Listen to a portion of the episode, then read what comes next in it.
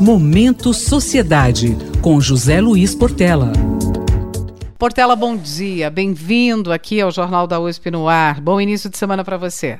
Bom dia, Roxane. Bom dia aos nossos ouvintes da Rádio USP. Vamos ao tema de hoje e a gente vai falar de eleições, ou exatamente o conteúdo do que né, partidos, candidatos apresentarão. Isso quer dizer rede social, mas especialmente debates. A gente sabe que os debates de TV vão acontecer naquele formato que a gente já conhece. Não sei se isso vai responder às expectativas do eleitor que passou o ano preocupado com outra coisa, né, Portela? Com a pandemia. De todo fato, nós temos que cumprir com a nossa responsabilidade em novembro, escolher candidato a prefeito, vereadores e em algum momento vamos acompanhar debates. Essa semana teve debate. Então, primeira pergunta que te faço: qual a expectativa em relação ao que os candidatos vão apresentar, o conteúdo disso, diante né, das necessidades do eleitor nesse ano completamente fora do normal? Nós podemos, a princípio, para falar sobre isso, comparar o debate nos Estados Unidos, que é a maior economia do mundo, foi visto lá nos Estados Unidos por centenas de milhões, foi visto no mundo todo. E aquele debate, na verdade, reflete em todos os lugares pelo impacto da economia americana e das decisões do presidente dos Estados Unidos. E principalmente no momento onde você tem um antagonismo muito grande entre os dois contendores. Esse debate nós podemos comparar com o debate da Prefeitura de São Paulo, que é a cidade de São Paulo, que tem um foco específico na cidade, etc com todo esse distanciamento, eles apresentaram uma coisa muito, muito parecida. Os debates agora, cada vez menos, tratam de políticas públicas, de profundidade das políticas públicas, para você comparar as ideias. Claro que sempre houve em todos os debates, mesmo antigamente, um lado que você acaba resvalando para o ataque de um para o outro, denúncia, uma coisa assim, mas elas não ocupavam o espaço que ocupam. Não só praticamente ocupam o espaço todo, como a coisa cada vez é mais agressiva e vai levando ambos os contendores, ou todos os contendores, a cada vez esticar mais a corda e ir para o pessoal do que aquilo que seria o interesse em termos de políticas públicas. E isso, para mim, é fundamental. Quer dizer, como essa é a minha área de atuação, eu acho que cada vez mais nós estamos perdendo esse espaço das políticas públicas. Desde o início, na discussão que seria agora, a geração, você entender da onde que vem o dinheiro, como que ele vai funcionar, como é que ele se opõe ao que está aí, porque sempre tem uma situação, tem uma oposição, como é que a oposição está fazendo a crítica,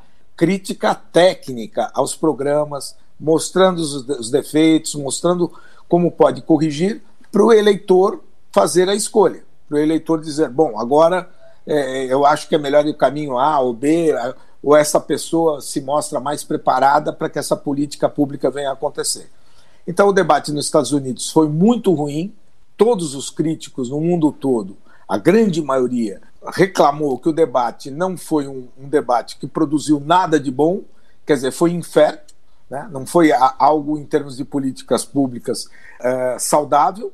E aqui em São Paulo, uh, o que nós vimos? O que vários críticos comentaram, e você pode ver no blog do Josias, por exemplo, Josias dizendo que quem ganhou foi exatamente aquele que foi dormir. Quer dizer, que é um resultado devastador em termos de políticas públicas. E olha que há uma diferença, hein? O debate nos Estados Unidos não é engessado e o debate aqui é bastante engessado. Mesmo assim, levam ao mesmo resultado. Ô Portela, agora o eleitor precisa saber o que os candidatos querem, pensam, quais são as propostas, não adianta mais, né? Apesar do papel importante que as redes sociais, as mídias sociais vão ter, esse debate tem que acontecer, as pessoas têm que, têm que se informar minimamente. Vai ter notícia falsa, vai ter muita acusação, a gente sabe disso, o candidato prefere, em vez de falar o que ele pensa, o que ele quer, atacar o outro. Em algum momento os temas, os grandes temas, e é essa a próxima questão que eu te coloco. São Paulo, olha o tamanho de São Paulo, olha a importância de São Paulo. Tem muita coisa importante, tem muito problema para resolver e a gente precisa saber o que eles querem para São Paulo. Né? A questão chave aí, Roxane, é a seguinte: os debates estão absolutamente engessados. E as redes de televisão que fazem a transmissão, embora sempre digam que estão desengessando o debate, isso não ocorre. É, se perde muito tempo repetindo as regras do debate, que todo mundo já sabe. Quando abre cada bloco, repete aquilo. Normalmente o apresentador chama o candidato, fala o nome dele outra vez.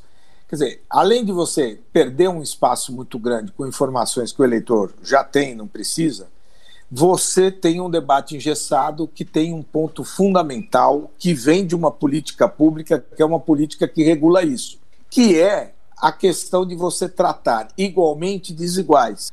Não é normal você colocar 11 pessoas lá que vão ter o mesmo tempo, no caso da abertura do debate em São Paulo, 45 segundos. Tinha tréplica de 30 segundos. Não é possível você tratar nenhum assunto com mais profundidade com 45 segundos. Antes se dava 3 minutos e 3 minutos já não era um tempo adequado. Né? Você vê que nos Estados Unidos, como são só dois, se fala bastante tempo. Aqui, esse engessamento vem de alguma coisa maior, que a gente pode chamar de reforma política. Em primeiro lugar, passa. Não existem 30 e poucas correntes, 33 partidos que representem ideias. Isso é falso. Quer dizer, na verdade, os partidos acabam sendo uh, uh, uma concessão de legenda, ninguém entende exatamente quais são as grandes ideologias que estão por trás dos partidos, porque tem parlamentares de todos os tipos na mesma legenda. Isso leva a uma obrigação né, com vários partidos, desde que eles tenham representação no Congresso Nacional, na, na Câmara dos Deputados, se não me engano, são cinco deputados, você tem direito a participar do debate. Então, até uma emissora agora de televisão está ameaçando não fazer debate se não for executá-lo com quatro competidores, que é normal, dá um espaço possível. Ela entrevistaria os outros que até ganhariam mais, porque o entrevistado, o, o competidor que tem menos ponto, ele acaba não sendo acionado, não sendo perguntado. Ontem, os que tinham menos pontos ficaram quase fora do debate, tinham poucas perguntas. Então, é muito melhor que ele faça uma entrevista na emissora do que ele participar do debate. Mas aí fica aquele orgulho de querer participar do debate, aquela coisa da falsa igualdade, né? Tratar é, desiguais igualmente é um erro. Esse engessamento leva ao engessamento da política em si e, em suma, o que é pior, leva ao engessamento da política pública, da gestão de política pública, porque ela começa no debate. Muito bem, Portela. as eleições estão só começando, vai ser um tempo curto, tiro direto, tiro certo para ganhar a atenção do eleitor. Então, o desafio vai ser grande. Vamos continuar acompanhando e comentando aqui. José Luiz Portela, sempre às segundas-feiras aqui com a gente. Muito obrigado mais uma vez e boa semana para você. Boa semana, Roxane. Boa semana aos ouvintes da Rádio USP e vamos tentar tirar o melhor possível dos nossos debates. Momento Sociedade, com José Luiz Portela.